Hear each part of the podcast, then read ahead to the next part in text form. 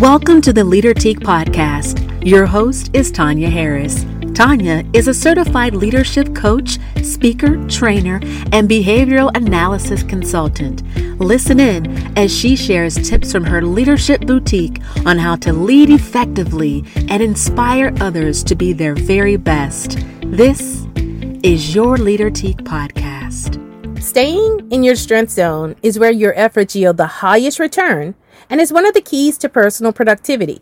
This is Tanya Harris, and five levels of leadership shares a good rule of thumb to consider when managing your time.